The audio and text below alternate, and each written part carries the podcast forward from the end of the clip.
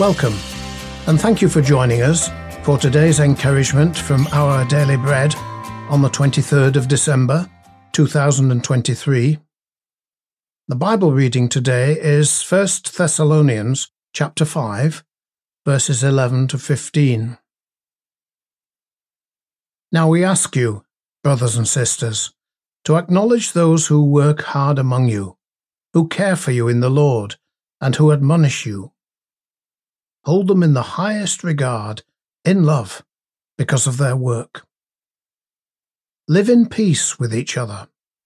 And we urge you, brothers and sisters, warn those who are idle and disruptive, encourage the disheartened, help the weak, be patient with everyone.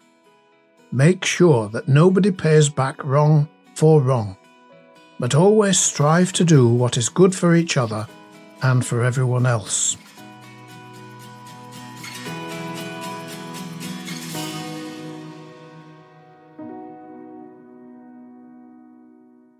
Today's article, titled Fellowship in Jesus, was written by Dave Branon.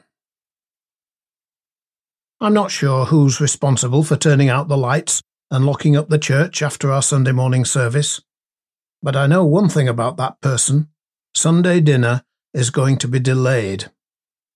That's because so many people love to hang around after church and talk about life decisions, heart issues, and struggles, and more. It's a joy to look around 20 minutes after the service and see so many people still enjoying each other's company. Fellowship is a key component of the Christ like life.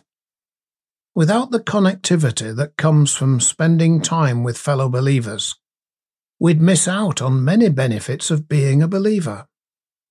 For instance, Paul says we can encourage one another and build each other up. The author of Hebrews agrees, telling us not to neglect getting together because we need to be encouraging one another. And the writer also says that when we're together, we spur one another on towards love and good deeds. As people dedicated to living for Jesus, we prepare ourselves for faithfulness and service as we encourage the disheartened and are patient with everyone. Living that way, as He helps us, allows us to enjoy true fellowship and to do what is good for each other and for everyone else.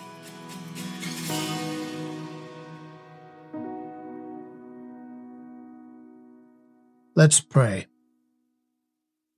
Dear God, please help me to be someone who generously encourages others in love and compassion. Amen. Thanks for listening today. My name is Mike, and today's encouragement was provided by Our Daily Bread Ministries.